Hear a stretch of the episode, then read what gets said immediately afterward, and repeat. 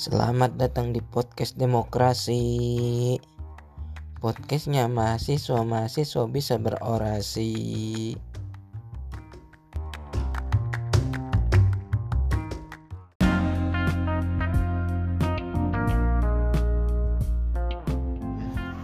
Assalamualaikum warahmatullahi wabarakatuh. Gimana kabarnya, sahabat-sahabat eh, PPI Maroko, di mana pun kalian berada? Semoga dalam lindungan Allah ya. Dan jangan lupa kita terus berdoa untuk kesehatan kita. Apalagi sekarang banyak beberapa negara atau wilayah yang tingkat covidnya naik lagi kan jadi agak ribet gitu agak susah lagi kalau mau ke mana-mana apalagi kemarin ada iming-iming Maroko apa bukan Maroko sih. Indonesia apa yang di lockdown lagi? Ya mudah-mudahan kita doain yang terbaik buat Indonesia.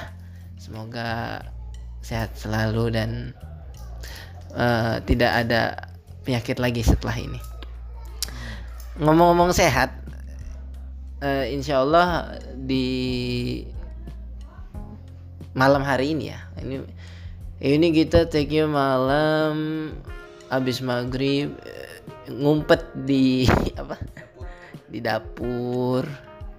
Ya kita ngetek tuh sambil ngelihat bawang putih minyak-minyak gitu deh. Soalnya nyari tempat yang sepi kan. Ya pokoknya ngomong-ngomong sehat. Ngomong-ngomong kebugaran. Ini bintang tamu kita Uset. narasumber kita pada malam hari ini itu uh, punya visi misi yang masuk ke situ gitu. Punya visi misi yang apa namanya uh, ada untuk menyehatkan anak-anak PPI uh, ya nanti kita tanya aja langsung ya. Orangnya juga bugar kelihatannya sehat kayak tidak banyak pikiran. Jadi segar aja dilihatnya ya udah, udah tahu kan dari ketawa-tawanya? Langsung saja kita panggil Muhammad Arif Arafat. Halo semuanya, Assalamualaikum warahmatullahi wabarakatuh. Apa kabar? Semoga sehat selalu. Jangan lupa 5M Menjaga jarak, memakai masker, mencuci tangan. Yang duanya lupa tapi tiga aja deh kalau gitu 3 m. Membersihkan hati. Ya, boleh boleh boleh boleh. Sama merokok sih kayaknya. Apa ya Mas Apa gimana? Sehat? Sehat sehat sehat. Mas Afik Alhamdulillah. Hmm, apa namanya? Jauh-jauh dari Tanger kan. Kita ini lagi di Rabat nih. Maksudnya kebetulan habis acara wisuda ya kan? Kita tag sama beliau. Nah, gimana perjalanan perjalanan antum dari Tanger ke Rabat ini? Lancar lah, apalagi buruk kan? Satu jam. Oh, naik buruk. Aja. ya mumpung ada satu jam 20 menit, hmm. harganya ya tidak uh, serugi lah kalau kita naik Turkiya ataupun CTM kita nggak rugi lah kalau naik buruk. Itu belinya di Takalas kan? Alhamdulillah ya. Alhamdulillah. Sekelas Anda harus bayar. ya, ya kelas enak kan berarti ya. Ah, mantap lah. Mantap. Pelayanannya cepat sekali. Tidak mengecewakan. Alhamdulillah. Mantap. Taib mantap. ya, apa berarti apa naik buruk nyaman gitu kan maksudnya apa nggak ada gangguan kan? Enggak lah, nyaman insya Allah bolak-balik Tanger tahun depan siap. oh, udah mulai masuk-masuk nih sedikit-sedikit nggak apa-apa. Yang namanya juga demokrasi, ya kan. Semua orang berhak berbicara.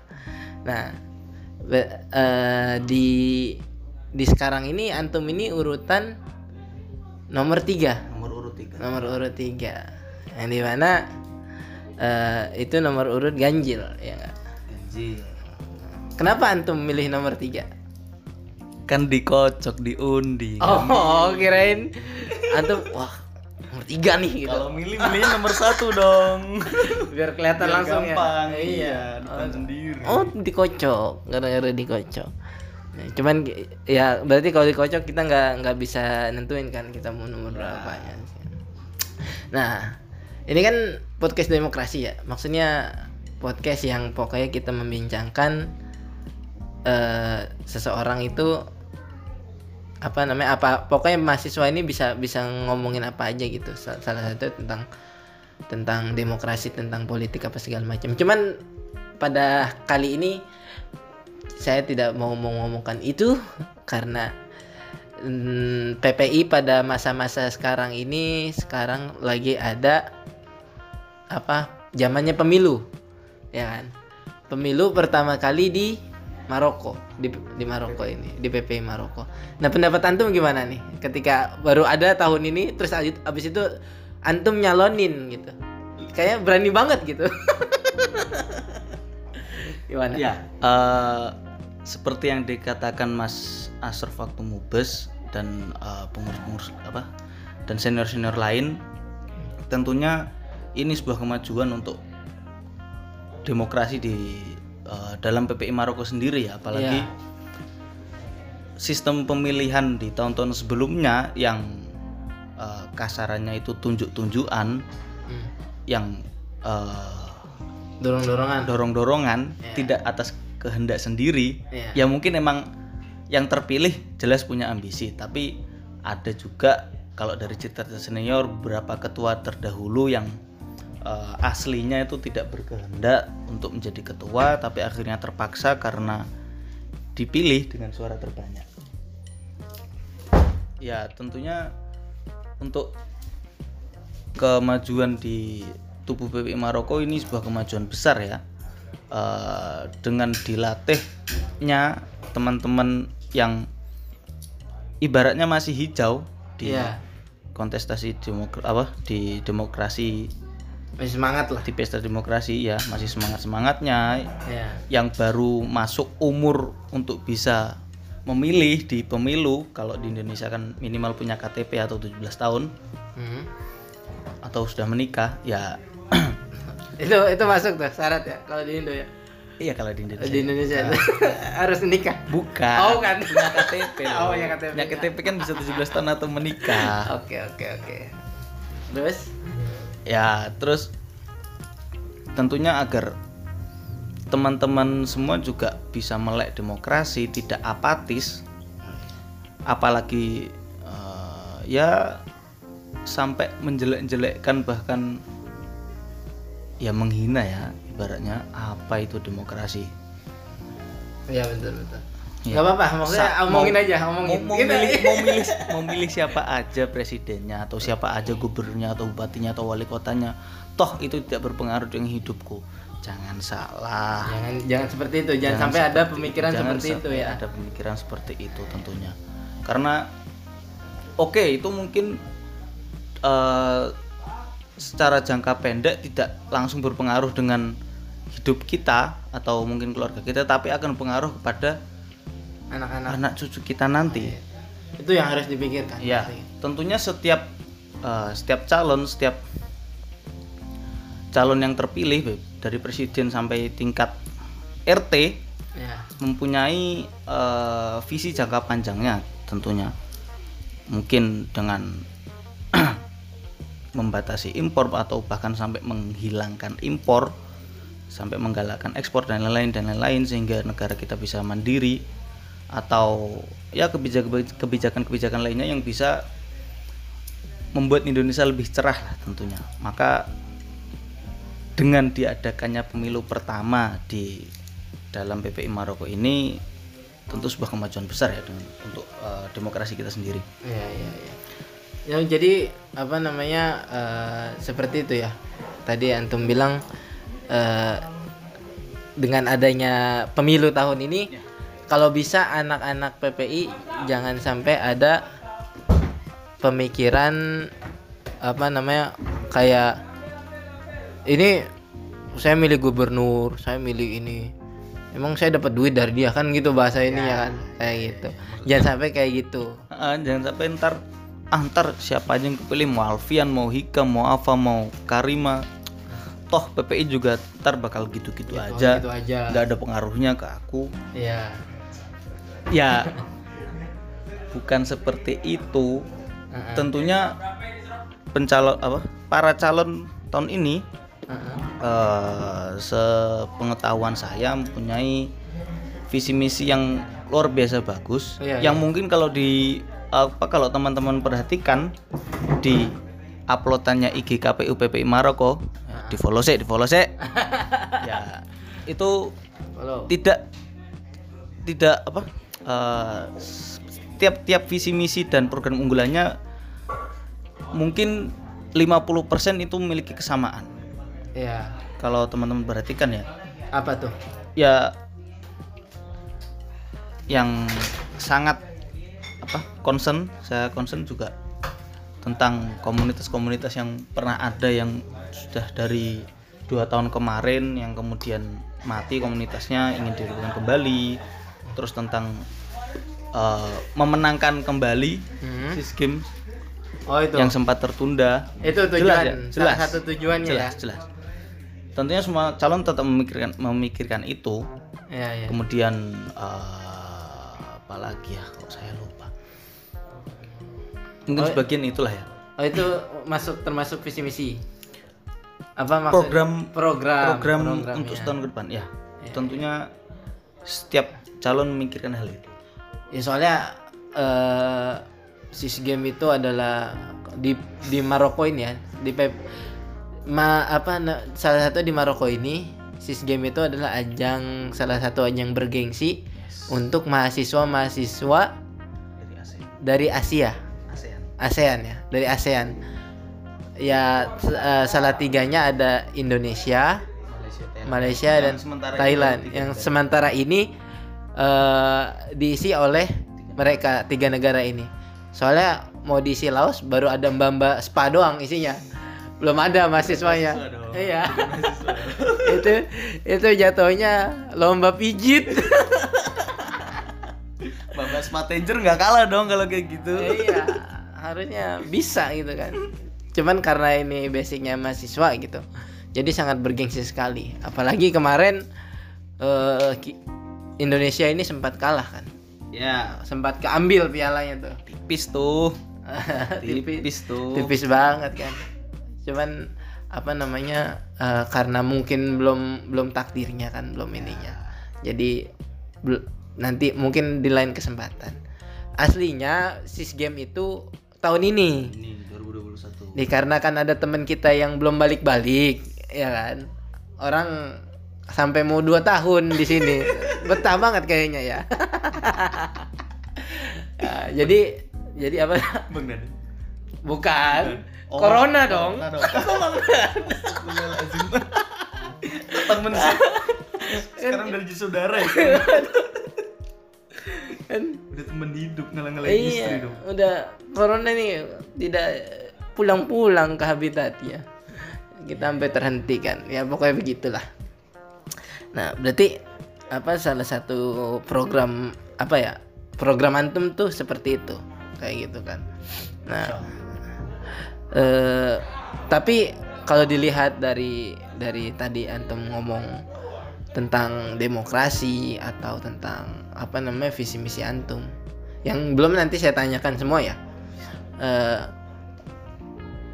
sebelumnya tuh antum nih pernah berorganisasi berarti kalau ketika antum apa namanya biasanya intinya intinya antum berarti pernah berorganisasi? Dulu sebelum ke Maroko ini? Kalau dibilang pernah ya pernah ya. Cuman mungkin kalau pengalamannya dibandingkan ketiga calon lain eh, saya paling minim. Ah, saya cuman waktu MTS SMP ah. pernah menjadi pengurus OSIS satu periode lalu pas SMA pas aliyah eh, hampir tidak mengikuti kegiatan organisasi apa pun tapi Cuman- tapi eh, antum MTS berarti maksudnya M- MTS di luar apa gimana Eh, swasta di pondok ya swasta oh di mondok mondok mondok yang satu satu paket sama pondoknya lah. Kalau mau sekolah situ harus mondok. Oh iya iya iya. Oh, kayak pondok-pondok yang udah sekarang modern lah. Yes, yes. Apa namanya? Di Kerap ya, pondok pesantren Kerap ya. Kerap ya. Ya. Iya. Nah, lalu pas aliyah ya cuman ikut beberapa kepanitiaan seperti baksos dan Hmm. lain-lain karena eh, kami yang di program tahfidz eh, hampir tidak diizinkan untuk Berorganisasi. berorganisasi. Ya. eh, kata lainnya fokus ngaji. Ya. Nggak nggak menghafal. Ya. Itu. Soalnya emang kalau eh, buat menghafal Quran tuh emang butuh fokus bener lebih. Soalnya kan yang dihafal ayat Allah kan. Benar. Iya, tidak bisa kita main-main, iya kan? Ini kita mau bawa ke mana juga agak agak ngeri ya. Iya, kayak gitu. Berarti maksudnya waktu SMA ini emang stuck gitu, nggak ngapa-ngapain. Kalau dibilang stuck sih enggak, cuman eh, waktu itu juga di balik layar sih lebih tepatnya untuk apa ada pemilihan OS ketua OSIS atau apa ya. Ikut meramaikan ikut ikut kampanye ikut. Eh, terus ikut memantau kegiatan OSIS juga lah ikut meramaikan kegiatan-kegiatannya. Iya, iya. Berarti eh, enggak? Kan kalau pondok-pondok modern seperti itu biasanya tuh mudabir atau pengurusnya itu kelas-kelas SMA. Seperti ya ada pengurus ada cuman waktu itu yang jadi pengurus pondok ya yang bukan dari anak-anak program tahfidz Oh, jadi kayak eh, ada dua jurusan nih. Ada ya di ada yang pondok itu, di pondok. program biasa ada yang program tahfidz nah yang program tahfidz ya Nggak boleh blast. Sama sekali tidak boleh untuk mengikuti organisasi Oh, alah. baik organisasi yang di pondok maupun yang di sekolah ya. tapi kalau untuk ikut eh, lomba-lomba kayak mungkin lomba olahraga kah, pospoda kah atau eh, MKIKAM sebagai Qiraatil Kutub atau MTQ dan lain itu masih diperbolehkan. Iya iya iya iya. Ba- Maksudnya kalau lomba-lomba keluar gitu mah masih diizinkan. Cuman karena kalau ngurus itu nggak boleh. Maksudnya karena karena ngurus itu setiap hari ya. Setiap Setiap hari. nggak bisa nggak nggak bisa nggak ngurus sehari itu. terus Ya, apalagi tiap hari ketemu anggota-anggotanya. Oh, iya. Maksudnya ya kan satu pondok. Iya, Gimana iya. lagi? Ya, ya, cu- cuman maaf ya ada ada ada ya gak apa-apa kita namanya juga tag di dapur aduh lucu banget lagi ber- berarti maksudnya eh, tapi sebelum sebelum MTS itu pernah?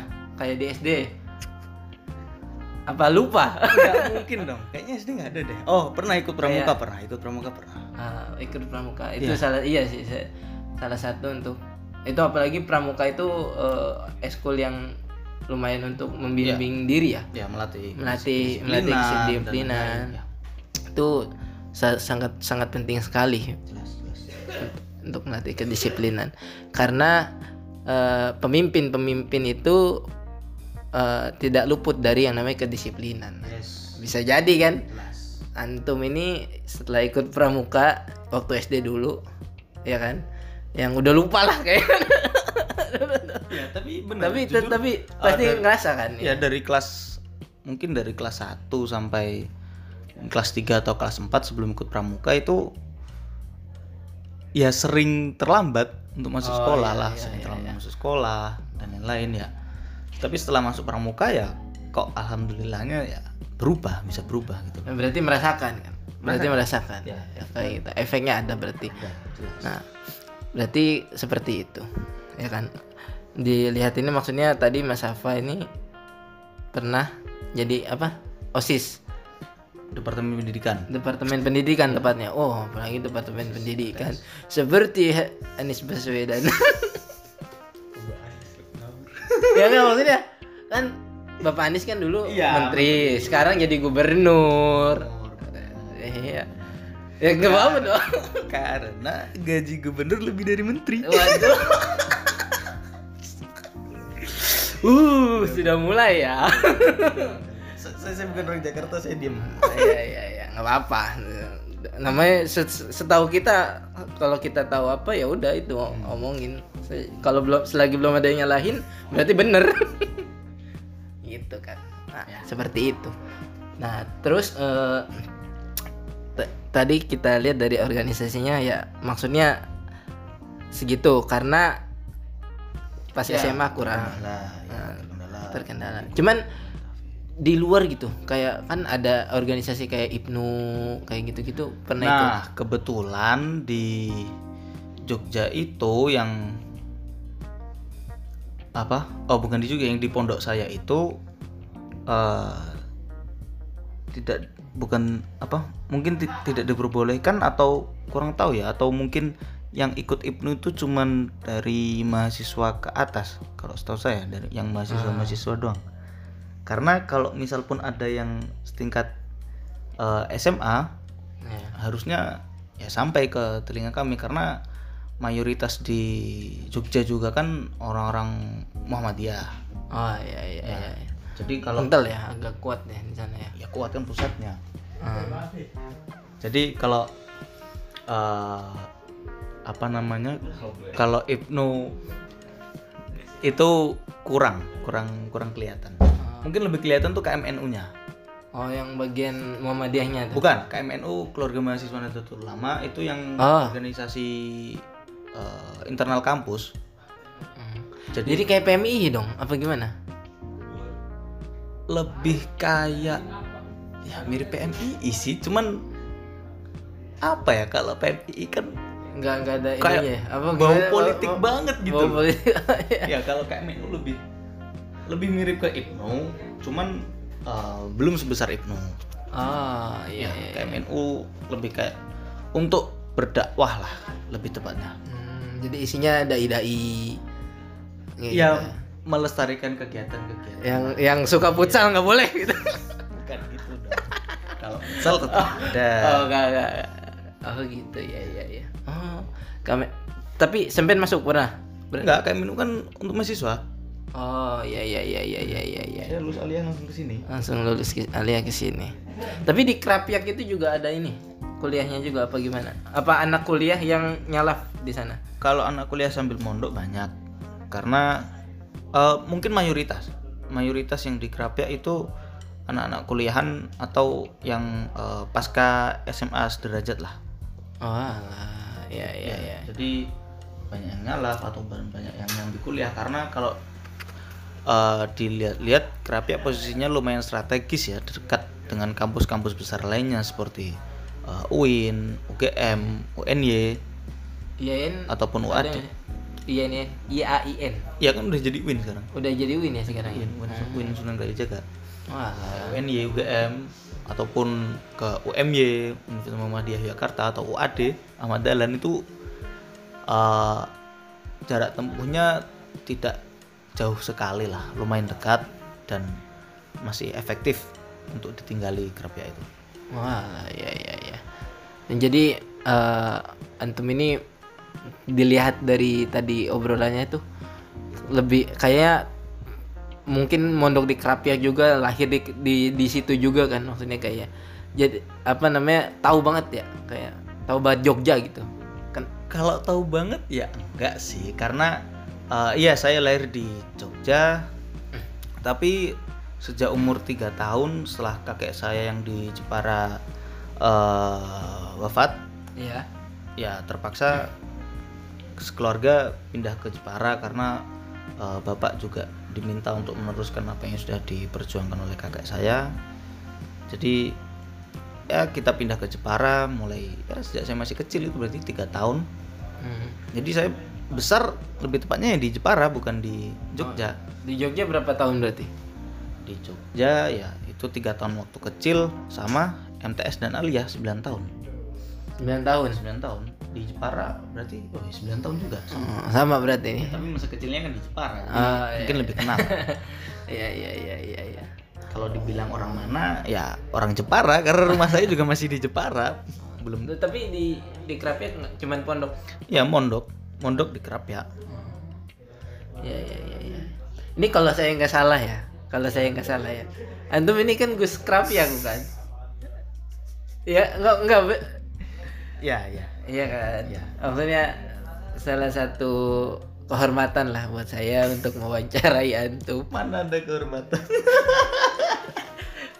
Masalahnya juga eh, ada lah saudara saya yang mondok di sono. yang yang yang yang hebat itu kakek kakek saya bukan saya Iya, iya. Ya, cuman kan eh, darah antum ini masih mengalir gitu, darah-darah semangat Ya, doakan juang. saja lah semoga bisa meneruskan perjuangan pendahulu pendahulu Maksudnya kayak jiwa berani keluar apa namanya semangat semangatnya itu keli- kelihatan gitu Ya, semangat semangat gimana Bali Maksum aja pernah jadi anggota MPR nah iya harus berarti kan? Maksudnya harus ada yang melanjutkan itu. Gitu. seperti itu. Nah eh, saya agak ngeblank ketika Hadi masuk ke sini. Nggak apa-apa. Nggak apa-apa nih nggak apa-apa. Emang ini podcast santai. Ya ya seperti itu ya. Nah setelah itu eh, apa namanya tadi tadi kita sudah masuk ke organisasi apa aja. Maksudnya pernah pernah. Cuman di- terlepas dari itu pengetahuan pengetahuan tentang tentang yang lainnya gitu.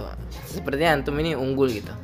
Walaupun tidak ter- tidak dari organisasi gitu. Eh, ya lebih ke circle-nya sih. Karena dulu kebanyakan teman-teman saya itu lebih tua daripada saya. Jadi kalau yang sama seumuran itu cuman ya teman di kelas teman eh, teman main teman futsalan. Tapi kalau teman ngobrol teman nongkrong itu mayoritas lebih tua dari saya. Karena nah iya iya iya iya. teman-teman eh, apa ya yang mungkin aja ngobrol lebih nyambung mungkin waktu itu yang lebih tua Jadi ngegaulnya sama yang tua-tua ya. Jadi nyambung aja ya. tiga tahun lebih tua empat tahun lebih tua itu malah eh, lebih enak ngobrolnya dan ya Lebih nyambung ya. mm-mm, untungnya mereka juga ya menganggap saya bukan apa lu anak kecil ya nggak kayak gitu juga Jadi bisa diajak bertukar pikiran juga Iya, iya, iya. Oke oke oke ya. Berarti maksudnya li, eh, dari circle circle-nya juga berpengaruh gitu kan. Lingkungan juga berpengaruh dengan apa yang apa dengan apa yang terjadi kita sekarang ini apa yang menjadi kita ini sekarang Iya, itu sangat berpengaruh. Nah, terus ki- kita ngomongin Antum kan tadi nomor tiga gitu kan. Hmm. Eh, visi misi antum ini apa kira-kira? Visinya, visinya Visi. pertama. visi eh, kami saya dan tim dan teman-teman komunitas eh, setahun ke depan berkomitmen ingin menjadikan PPI Maroko eh, sebagai PPI yang produktif, Ya. aktif dan eh, efektif. Produktif dalam artian tentu banyak karya-karya yang bisa kita lahirkan di organisasi tercinta kita ini tidak hanya kegiatan-kegiatan dua jam tiga jam yang bahkan yang masuk ke room zoomnya itu cuman 5-6 orang gitu. Jadi, kita ingin memaksimalkan uh, potensi-potensi teman-teman anggota yang uh, tidak terlihat. Ah, ya kan?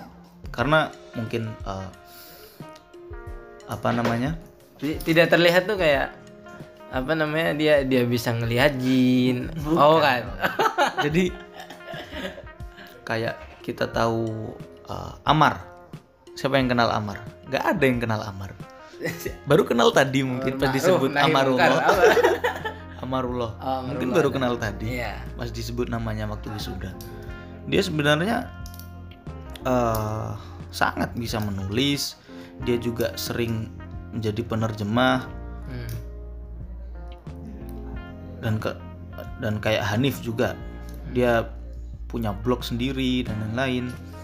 Kemudian mungkin kreativitas-kreativitas yang lain seperti teman-teman yang sering megang kamera mungkin kita bisa seterusnya membuat film pendek dan lain-lain. Hmm. jadi lebih ingin memaksimalkan Oh, iya, potensi-potensi teman-teman agar yang mungkin jenuh dengan mukoror jenuh dengan eh, kehidupan mahasiswa pada umumnya bisa menyalurkan hobi-hobi mereka Ya.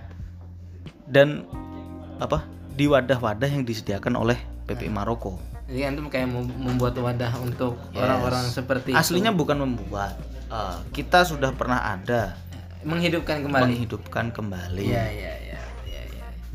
Insya Allah ya. Nah terus apa lagi? Insya Allah aktif, ingin mengangkat, eh, menaikkan lah keaktifan anggota. Ya bukan cuma dalam mengikuti kegiatan, tapi juga kepeduliannya terhadap organisasi kita ini ya. Ya. Apalagi eh, ibaratnya kayak sekarang nih, sudah mau mubes, sudah mau pemilu. Ya. Mungkin masih banyak teman-teman yang eh, Belum paham. belum paham nih ngapain sih ada mubes ngelama-ngelamain hari doang Ya. Nunda-nunda pengen pulang. udah pengen pulang ngapain eh, pemilu orang tinggal tunjuk-tunjuk aja dah udah dah pilih siapa aja juga PPI segitu-segitu baik kagak ke mana-mana Ya. ya lebih ingin eh, menghadirkan PPI juga di dalam hati teman-teman semua lah agar PPI itu bukan cuma pengu- punya pengurus di tahun itu. PPI itu punya kita semua punya anggotanya dan seterusnya dan seterusnya. Jadi eh, lebih ingin apa ya buat teman-teman tuh ini loh organisasi kita tuh Mbok ya diperhatikan kalau ada salah-salah kegiatannya kok membosankan kegiatannya kok ah apa sih ini kok kayak kurang bermanfaat coba dikasih saran lah nggak cuman grundel-grundel di belakang nggak cuman gibah-gibahin di kamar-kamar pojok-pojokan biar tidak ke- kedengeran pengurusnya jadi ya lebih ingin dituangkan lah ya, maksudnya. Kalau dituangkan. ada unek-unek kalau ada apa ya. As ya. Terus efektif. Efektif lebih ke tidak memperbanyak tidak eh, ya ya seperti yang kita sebut tadi tidak memperbanyak kegiatan yang dianggap tidak perlu dianggap kurang bermanfaat Ya. dengan apa untuk teman-teman semua jadi bekerja yang efektif yang bisa dirasakan oleh semua anggotanya Hmm. dan tentunya tidak membuang-buang waktu teman-teman pengurus juga capek-capek bikin program capek-capek eh, bikin kegiatan tapi hasilnya tidak seperti yang diinginkan gitu. Seperti itulah kira-kira Mas Afik Itu visi, mis- misinya? Nah ya. Misi-misi turunan dari visinya saya tadi tentunya ada beberapa poin eh, lumayan penting yang saya garis bawahi. Dengan meningkatkan tali silaturahim antar anggota yang bahkan kenal pas mubes abis mubes pulang nggak kenal lagi lupa, lupa lagi. Lupa lagi ya. Iya. Itu bahaya sih. Bahaya. minimal masih kenal mukanya lah ya terus eh, dengan menghidupkan kembali ya komunitas-komunitas yang sudah pernah berjalan sep- seperti koas di tahun ini Hmm. komunitas sastra yang ada di PPI Maroko kemudian ada dulu kalau nggak salah dua tahun lalu tuh ada komunitas fotografi Iya, dulu. tapi saya saya nggak ikut itu Nah, mungkin bisa kita hidupkan lagi terus uh, kita bikin komunitas karya tulis ilmiah hmm. yang sudah sempat bikin satu jurnal Iya. tapi setelah itu berhenti kemudian uh, dan komunitas-komunitas lain yang mungkin kita juga bisa melahirkan komunitas baru Ya. dengan uh, apa namanya melihat potensi-potensi teman-teman minat minat-minat teman-teman itu ke bidang apa jadi tidak menutup kemungkinan kita bikin komunitas baru Iya, iya, iya. kemudian juga eh, apa namanya tentunya ya semua hal tersebut tidak bisa jalan sendiri ya tanpa ada dukungan teman-teman semua. Ketua nggak bisa nggak bisa. Ketua doang nggak bisa nggak bisa itu nggak bisa. Harus ada dukungan dengan Yes. teman-teman. Nah yang di mana ketika ketuanya semangat seharusnya teman-teman juga semangat. Untuk betul. Betul sekali. Iya, iya, iya. Ya, itu itu salah satu itu visi vi- apa misinya misinya eh, Mas Arif Arafat. Nah terus kalau ini kan maksudnya antum ini kan apa namanya kita kita nggak bisa melihat PPI itu seperti pondok pesantren ya. PPI itu adalah wadah yang lebih besar daripada pondok pesantren ini lebih kompleks lebih kompleks. Nah maksud saya eh, gimana antum menangin menangin menanganinya eh, PPI ini? Ketika antum dulu mungkin antum pernah punya pengalaman untuk menangani eh, suatu pondok atau bagaimana? ya P- eh, PPI jelas bukan seperti osis yang Ya ya. Yang kita hanya Yang mikirin sudah di- tiga tiga kelas gitu. ya kita cuma memikirkan kegiatan-kegiatan apa yang cocok untuk teman-teman yang itu sudah ada guru pembimbingnya dan lain-lain. Oke, ya kita juga punya DPO, tapi tentu kita nggak bisa mengandalkan DPO doang dong. Kita eh, harus berinovasi dengan apa dari buah pikiran kita sendiri.